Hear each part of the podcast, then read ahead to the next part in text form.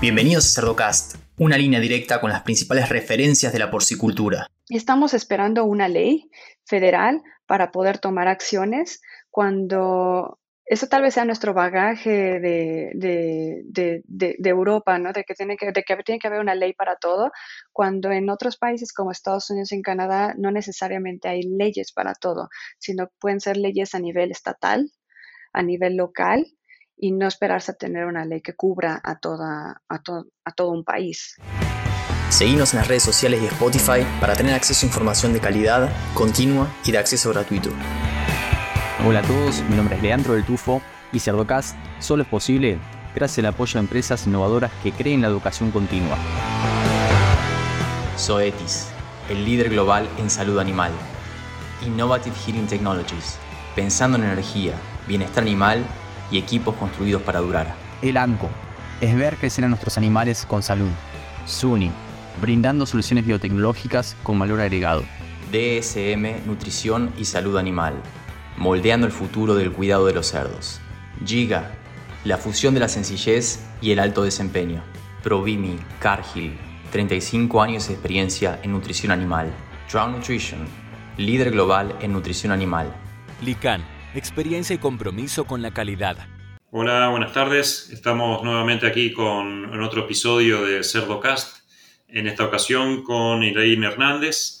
Eh, Elaine, un gusto para mí conocerte y realmente, bueno, te invito a que te presentes y, bueno, nos cuentes un poco de tu formación y, bueno, dónde estás eh, desarrollando principalmente eh, tu área de expertise. Claro, muchas gracias por la invitación. Para mí es un honor ser invitada en este foro. Un poco de mí, soy médica veterinaria zootecnista, egresada aquí de la Universidad de la UNAM en México.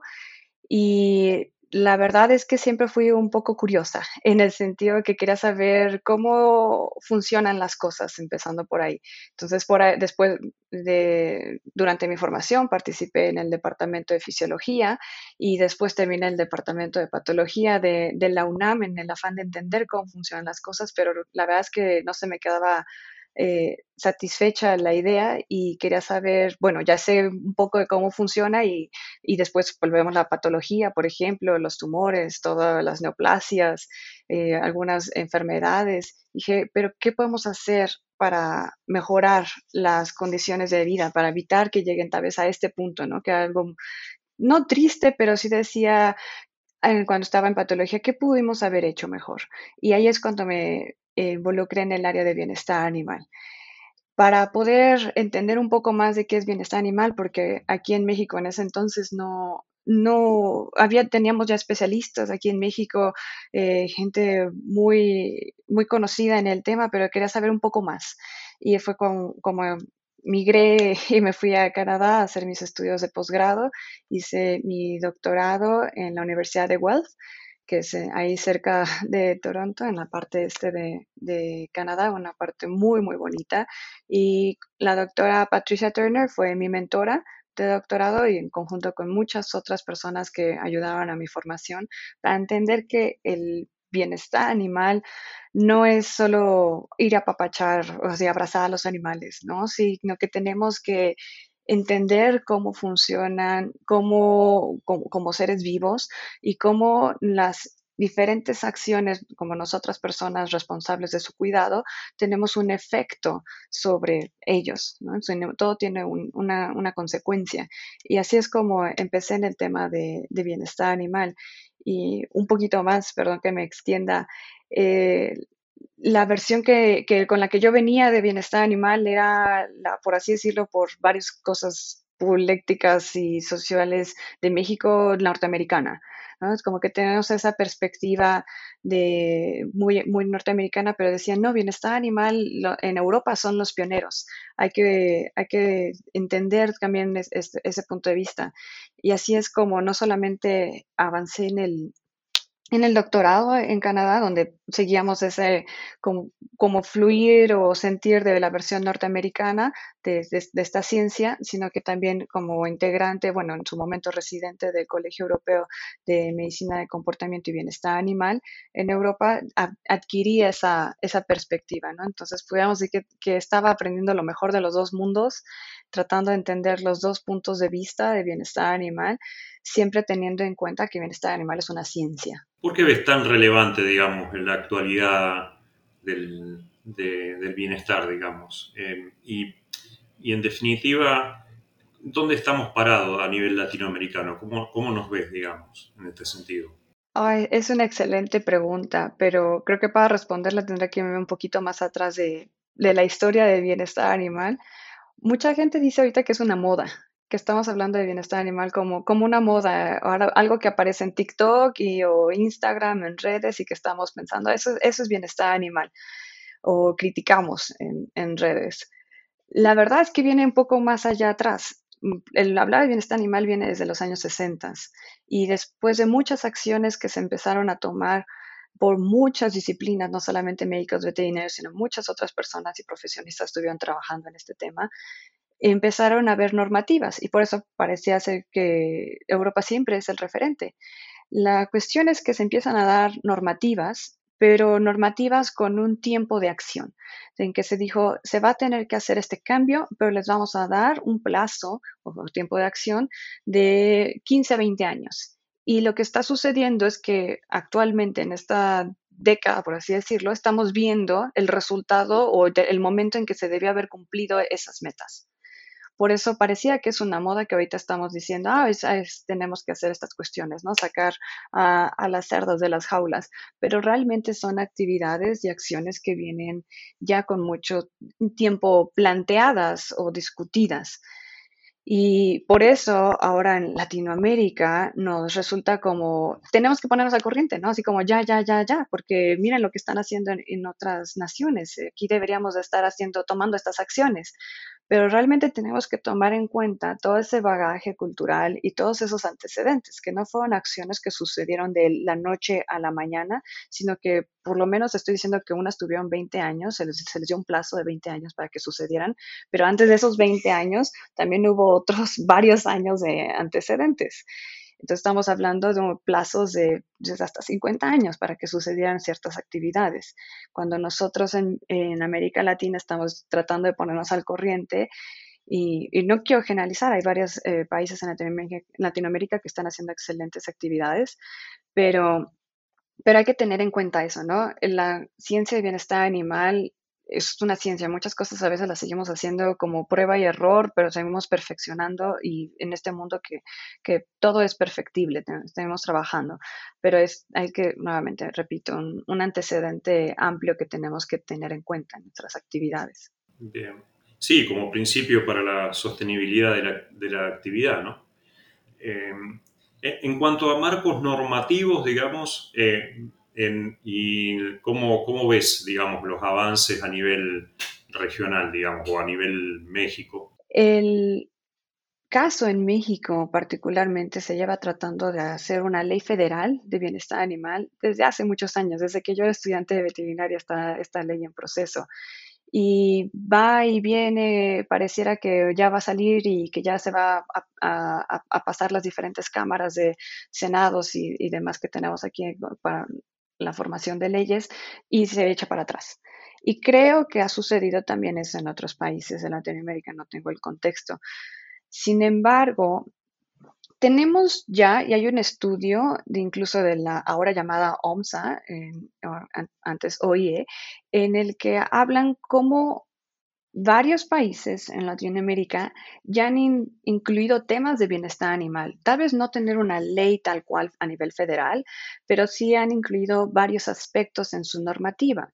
Y tan solo por mencionar algunos, sería el tema de transporte. Tenemos normativas de transporte, movilización de animales, tal vez ese sea el otro término que utilizamos comúnmente. Tenemos también normativas referentes a la matanza o sacrificio de los animales, son dos términos que utilizamos en español. También tenemos normativas a veces de, de, algunas enfermedades, movilización o cuidado en caso de, por ejemplo, ahorita que en México acabamos de pasar y ustedes en, el Cono Sur lo, lo están sintiendo, influenza aviar, por ejemplo. Entonces tenemos medidas y protocolos en caso de que se requiera la despoblación de, eh, por algún brote o alguna enfermedad altamente zoonótica o con algún impacto importante para la producción. Entonces sí hemos incluido algunas de estas eh, medidas dentro de nuestra normativa, pero aquí esto es algo que dialogo a veces con colegas pareciera que México y tal vez es también el, eh, el sentir en Latinoamérica, estamos esperando una ley federal para poder tomar acciones cuando eso tal vez sea nuestro bagaje de, de, de, Europa, ¿no? De que, tiene que, de que tiene que haber una ley para todo, cuando en otros países como Estados Unidos y Canadá no necesariamente hay leyes para todo, sino pueden ser leyes a nivel estatal, a nivel local y no esperarse a tener una ley que cubra a, toda, a, a todo un país. En el ANCO ofrecemos productos y servicios para la prevención, el control y tratamiento de las enfermedades de los animales. Cuidando de la salud y el bienestar animal, colaboramos con los productores en garantizar la disponibilidad de alimentos inocuos y de calidad para la nutrición humana. Guiados por nuestra visión de alimentos y compañía enriqueciendo la vida, ayudamos a criar animales más sanos, lo que implica gente más sana y un ambiente más sano. A veces, eh, tal vez en realidad el consumidor termina marcándonos más el camino que, propiamente una ley, ¿no? en eso, y el consumidor hablando de grandes cadenas o eh, compradores, digamos, de, de producto que dicen, bueno, quiero que el producto esté producido bajo determinadas normas. Antes que la propia ley haya llegado, ya el consumo nos está, o el comprador nos está diciendo hacia dónde tenemos que ir. Totalmente de acuerdo. Y el consumidor es muy diferente, el, consumidor actual, que el consumidor de hace tan solo decir 10, 20 años, la cantidad de información que tenemos a nuestro alcance, o sea, tan solo cuántas personas ya tienen un teléfono inteligente y están recibiendo información constantemente.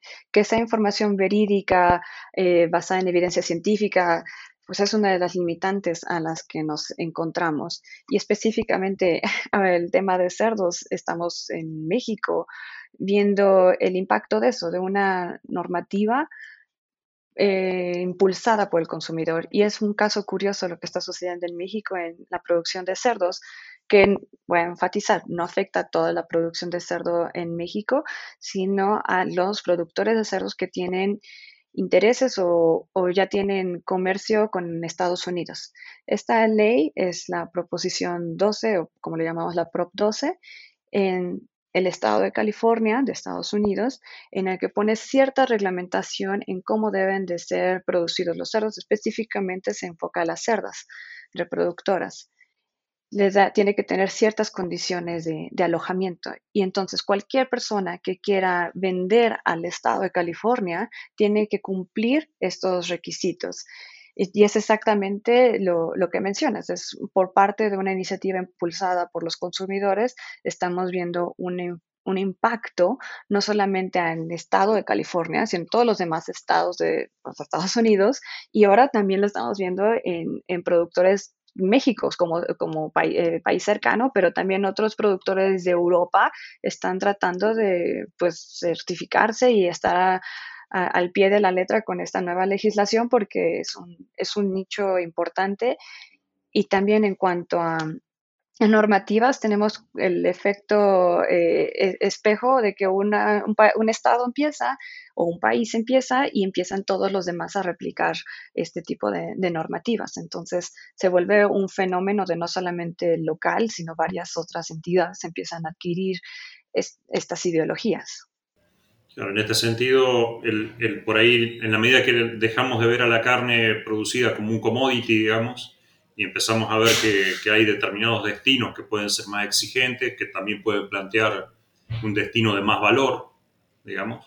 Eh, eh, ahí, ahí es donde podemos tener más desafíos, digamos, y países como México que están muy involucrados en, la, en el comercio internacional, en la, en la exportación, digamos, como, como parte del, de la integración de la cadena productiva, imagino que, que para ustedes es, eh, son de los de los pioneros, eh, o sea, o son tristemente los pioneros, digamos, en sufrir este tipo de, situaciones, ¿no? Eh, y en ese sentido, ¿qué, países estás viendo o qué destinos estás viendo como más, exigentes, digamos? Bueno, uno lo nombraste, California, dentro de lo que es Estados Unidos. Son varios y eh, aquí depende nuevamente de, también a quién se le quiera eh, vender la carne de cerdo. Corea del Sur, por ejemplo, también es un, es un consumido, es un país consumidor de carne de cerdo y también es de los que ha estado implementando políticas de, bienestar animal. Entonces los productores de otros países tienen que, ponerse al tanto. Y no podemos olvidar a varios países europeos que, siempre han sido el, el, punto de referencia en cuanto a qué reglamentación se tiene que cumplir para asegurar el bienestar animal.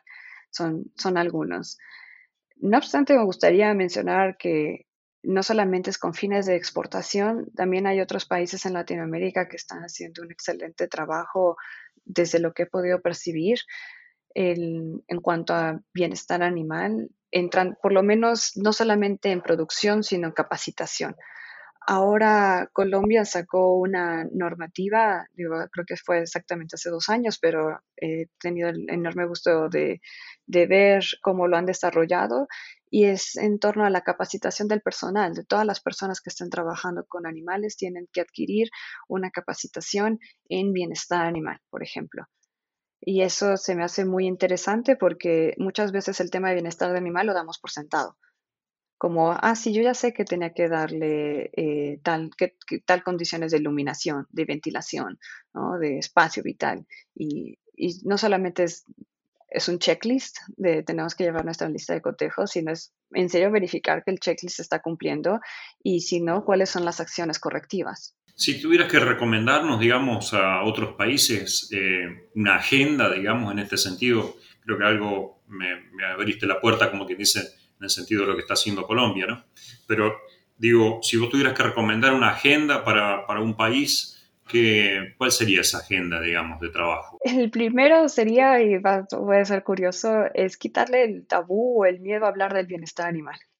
Muchas veces el tema de bienestar animal lo asocian con cosas negativas y pudiera ser que involucra cambios y como seres humanos a veces somos reacios al cambio entonces, por lo menos plantear que el tema de bienestar animal se está tocando de una manera científica, con una manera, una manera, aquí voy a citar a la doctora Temple Grandin, basada en resultados. Se, no, se están tomando acciones, pero se están viendo las consecuencias de esas acciones y se están midiendo para poder eh, ver si tienen mejorías o no.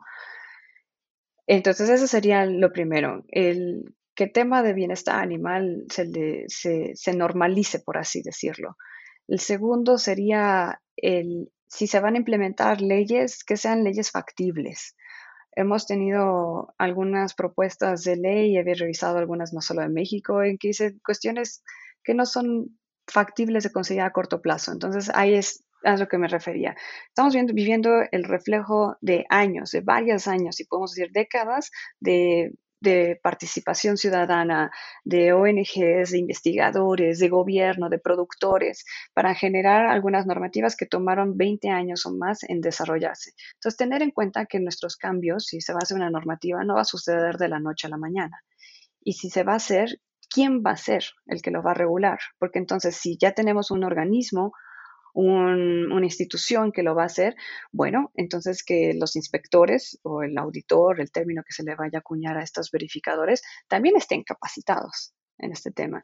Y eso me lleva al tercer punto, que sería la capacitación de las personas. Como bien dije, bienestar animal lo decimos muy fácilmente, pero realmente involucra muchas eh, cualidades, eh, eh, mediciones que no son a veces tan sencillas de, decir, incluso protocolos como Welfare Quality o algunos otros, tienen elementos que dicen, este todavía no lo podemos medir porque todavía no desarrollamos la evidencia científica completa para poder evaluar este, este criterio.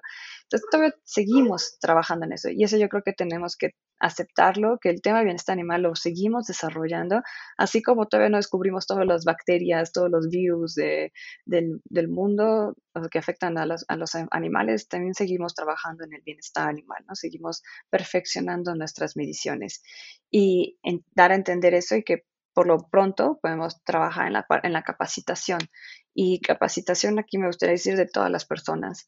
Tenemos que enseñarle al consumidor que se producen los animales de tal manera y de aquí llegan a, la tienda, ¿no? No, El pollo y el cerdo no, aparecen las salchichas del, del, refrigerador mágicamente, ¿no? Sí hay un proceso detrás de todo eso.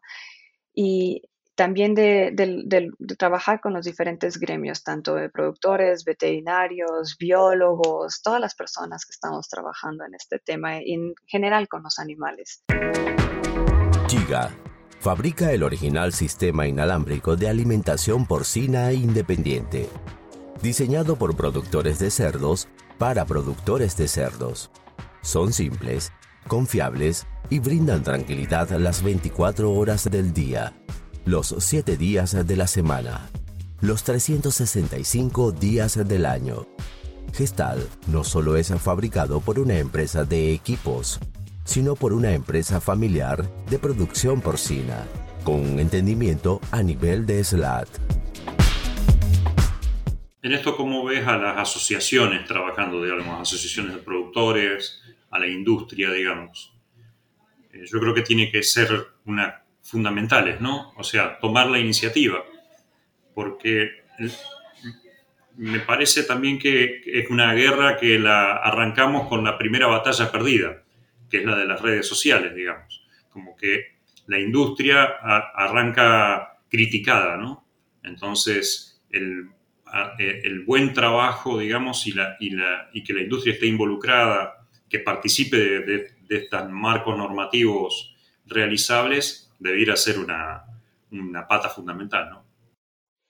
Sí, yo creo que aquí el, el, dicho de la unión hace la fuerza aplica bien porque tenemos que estar organizados en, en qué es lo que vamos a defender si vamos a estar defendiendo una, pues, una postura que va a tener, que va a ser sostenible, repitiendo la, palabra que, habías mencionado, o vamos a estar definiendo o defendiendo posturas que no, que no tienen algún futuro, ¿no? Yo creo que sí hay que trabajar. En cuanto a mis eh, observaciones, eh, se ha estado haciendo el trabajo específicamente en México por ejemplo, la, Federación de Médicos Veterinarios ha incluido el tema de bienestar animal y le ha dado incluso espacios y en, eventos hasta un día completo, ¿no? Lo cual pudiera ser muy normal, pero es, un, es un gran paso para todos aquellos que nos dedicamos al tema de bienestar animal, que se, que se abra un foro específicamente para esto. Eh, visto y he trabajado con productores y están muy interesados, no solo por intereses comerciales, sino que se entiende que no es una, no es una moda, sino que el, su consumidor está pidiéndolo o, por lo menos interesado en verlo, entonces están también ellos interesados en demostrar su postura en favor de la, de la producción, pero nuevamente cuidando a los animales. Bien, entonces un poco tenemos el qué, digamos, que es el del bienestar animal, ¿no? El, tenemos el, el cómo, todo todos estos protocolos a establecer. Em, y luego tenemos que chequearlo, ¿no? Y ahí tú nombraste un poco la cuestión de las certificaciones, ¿no? Cómo, cómo certificarnos. Y el final podría ser la comunicación de que lo hicimos bien, porque si no comunicamos que lo hicimos bien, finalmente eh, nos perdemos la oportunidad, digamos, de, de, poder realmente tal vez cambiar algunos paradigmas en este sentido.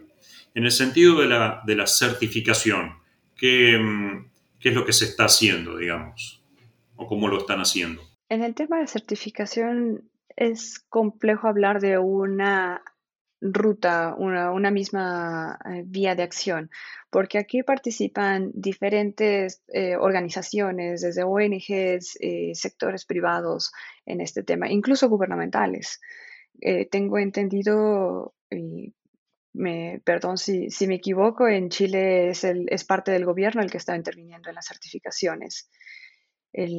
entonces tenemos diferentes intereses, diferentes mecanismos de acción y por eso el tema de certificación e, es complejo y hay gente que no le gusta hablar de ello. También hay gente que no le gusta platicar de ello porque yo creo que ahora sí culpo a, nuestros, a nuestra formación desde escuela primaria de que nos ponen un examen y nos da miedo. Nos da miedo las evaluaciones, nos da, nos, lo vemos en vez de como un área de oportunidad, lo estamos viendo como algo, algo totalmente negativo. Y, también es el tema que tenemos que poner sobre la mesa diciendo, tenemos que decir qué estamos haciendo. Tenemos, si no tenemos que, por lo menos tenemos que autorreflexionar sobre cómo lo estamos haciendo y determinar cuáles son nuestras áreas de oportunidad. Hacer nuestro propio checklist, digamos. Exactamente. Y muchas de estas eh, certificaciones empiezan cuando se verifica primero que tengan su propio esquema interno porque evaluarlo así desde fuera sin, que haya algo dentro es complicado también para la persona que viene desde fuera, ¿no? Lo que llamamos, llamamos los auditores externos. Y entonces se tiene que trabajar de manera interna y muchas veces empresas que, he revisado tienen ya sus protocolos de manera interna de bienestar animal o en, no necesariamente lo llaman de bienestar animal, pero lo llaman de calidad porque incluyen otras áreas, ¿no? Por ejemplo, los que están trabajando en planta de sacrificio lo, lo tienen muy bien establecido en que ya tienen sus protocolos de calidad, ¿no? O sea, este, este cerdo bajo esta condición no pasa para acá, este tal, criterio, ¿no? Este cerdo que está caído no va a pasar, eh, se, le tiene que aplicar la eutanasia y ya tienen, su, lista de, de procesos, cómo va a suceder una cosa tras otra. Y en la granja se puede hacer lo mismo. Entonces, el tema de bienestar animal muchas veces ya lo tenemos en, en, nuestra mente, más no escrito en papel. Y puede ser eso, empezando por ahí, la, la autorreflexión de cómo lo estoy haciendo, cuento con los mecanismos. Yo eh, estoy segura que muchos productores quieren lo mejor para sus animales, entonces, se solamente les dan el agua, el alimento, pero no lo revisan o no, lo, no tienen la documentación, la evidencia de que se está haciendo. Entonces, este sería el momento de tenerlo bajo evidencia de que sí se está dando medicación en tiempo oportuno, se está dando la ventilación adecuada, el espacio adecuado, todas estas cuestiones que ya incluimos en la parte que llamamos la zootecnia, solo la pudiéramos enfocar hacia el bienestar animal.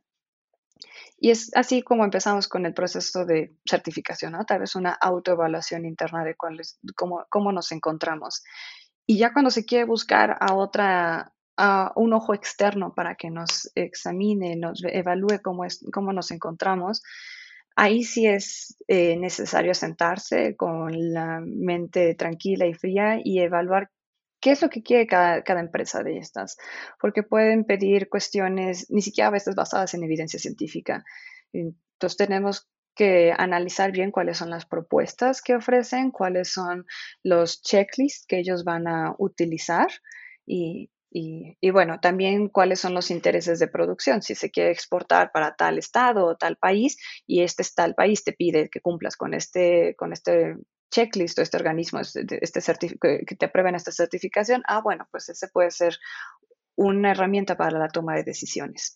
Entonces, por eso digo, hay que sentarnos con calma y, platicarlo eh, muy bien, qué es, qué, qué, cómo se va a hacer la certificación, pero de primera instancia, de manera interna, pudiéramos empezar. Y en cuanto tú nombraste hoy lo que es, eh, y veía que dentro de tu línea de trabajo estaba la eutanasia, digamos. ¿Qué, no, nos puede decir un poco cuáles serían las recomendaciones o qué, en, dónde están parados actualmente ah, en, cuanto a este tema? Es un tema para mí muy interesante y antes de, de, seguir quizá empezarlo con la definición. Muchas veces, eh, hablando con veterinarios aquí en campo en México y en otros países, me ha pasado que eutanasia se confunde con sacrificio humanitario o con o matanza humanitaria y eh, hay una mezcla de nombres. Específicamente eutanasia me estoy refiriendo a todos estos métodos empleados para darle fin a la vida de un animal en el sentido de que se acabe su sufrimiento o dolor.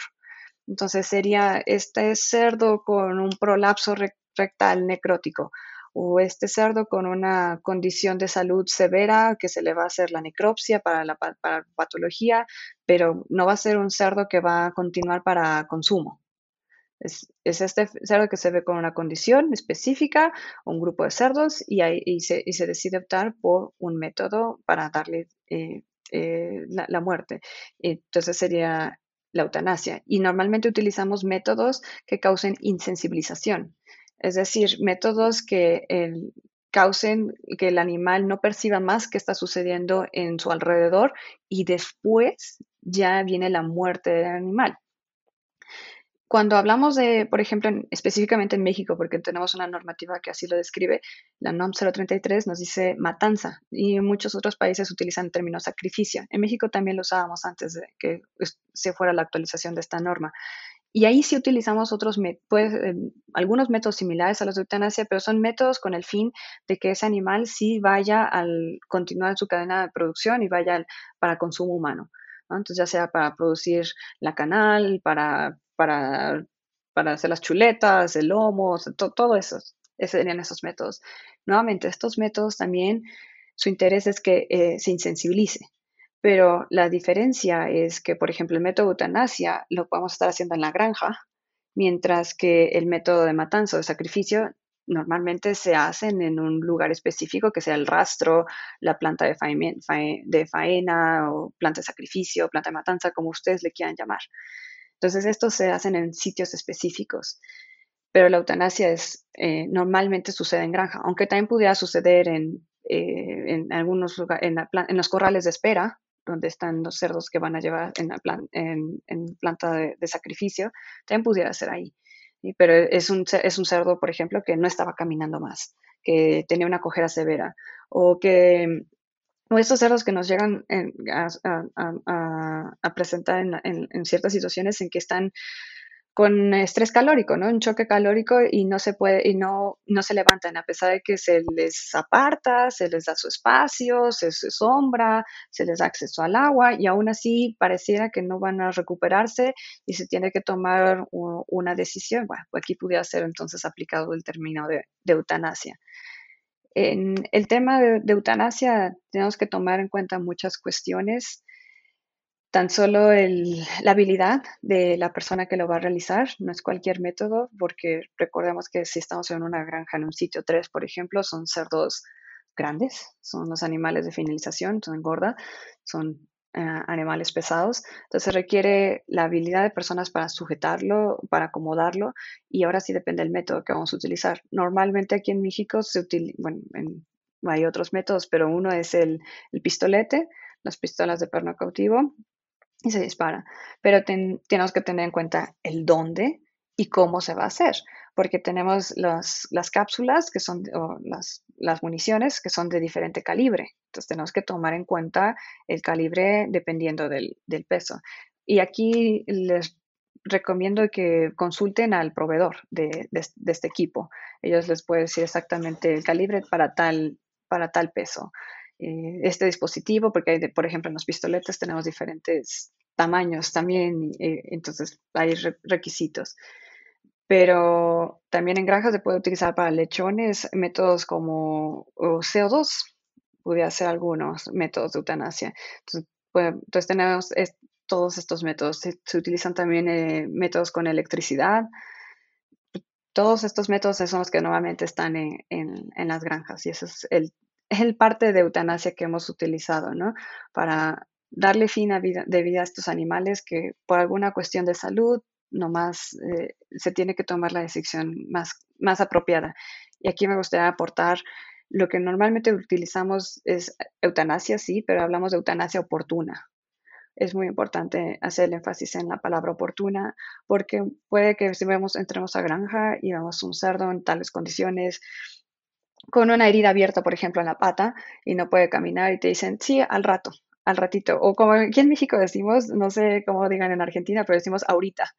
Y el ahorita, si lo buscamos en el diccionario, tiene muchas, bueno, ni siquiera creo que exista en, en, el diccionario, pero tiene muchas definiciones. Puede ser en, en, este momento inmediatamente, puede ser en cinco minutos, puede ser en una semana, puede ser en un día. Y decimos, ahorita lo hago. Y pues cuando, cuando estamos hablando de un animal, no podemos utilizar el término ahorita indiscriminadamente. Entonces, el, el término por eso debería ser eutanasia oportuna y eso es como, lo, lo tiene que ser en, en, este, en el momento más pronto posible considerando las condiciones del animal. Bueno, eh, realmente excelente, Elaine. Eh, y si, no sé si quieres hacer algún comentario final, eh, algo que, nos, que le quieras decir a la industria o que nos quieras decir a, al resto de países latinoamericanos respecto de esto. Creo que muchas cosas ya las dijiste, pero bueno. Quisiera solamente recalcar en el tema de actualización y capacitación el tema de bienestar animal, como dije, no es, no es una moda. Estamos viendo ahorita el reflejo de varios años de trabajo. Y, y, no estoy diciendo que tenemos que hacerlo todo de la noche a la mañana. Lo que, por lo menos, lo que sí debemos hacer es platicar sobre el tema de bienestar animal. Eh, y para eso necesitamos actualizarnos y capacitarnos. Aquí les pido que consulten, busquen más información y eh, de preferencia busquen fuentes confiables basadas en evidencia científica para poder hacer el tema más ameno y que es, es, interés de todos. Si estamos con los brazos cruzados ante este tema, lo único que estamos ocasionando es que haya una división cuando realmente deberíamos de estar no abrazando, pero sí deberíamos de platicar más, más amenamente del tema de bienestar animal. Excelente. Bueno, bárbaro. Eh, y para ir terminando, Elaine, eh, ¿algún profesional o colega que quieras recomendarnos para una próxima entrevista o alguna temática que creas que puede ser pertinente o interesante a la comunidad eh, latinoamericana, al resto de veterinarios, a la industria? ¿Qué crees? En, México me gustaría poder invitar al doctor Víctor Ochoa para que platique sobre qué es lo que se está haciendo desde el punto de vista de un, productor de, cerdos y también él, es una persona muy interesada en, en, el área de bienestar animal y sostenibilidad, por lo cual sería mi propuesta. Bueno, muchísimas gracias, un gusto y creo que ha sido una muy muy, muy importante toda la, información que nos has podido compartir. Así que bueno. Muchas gracias. Un abrazo. Hasta luego. Y a los que llegan hasta acá, les pido que piensen también en otros profesionales de la industria porcina y le compartan este episodio, para que todos podamos sacarle provecho al hablar de los principales referentes de la porcicultura. Un abrazo grande y hasta el próximo episodio.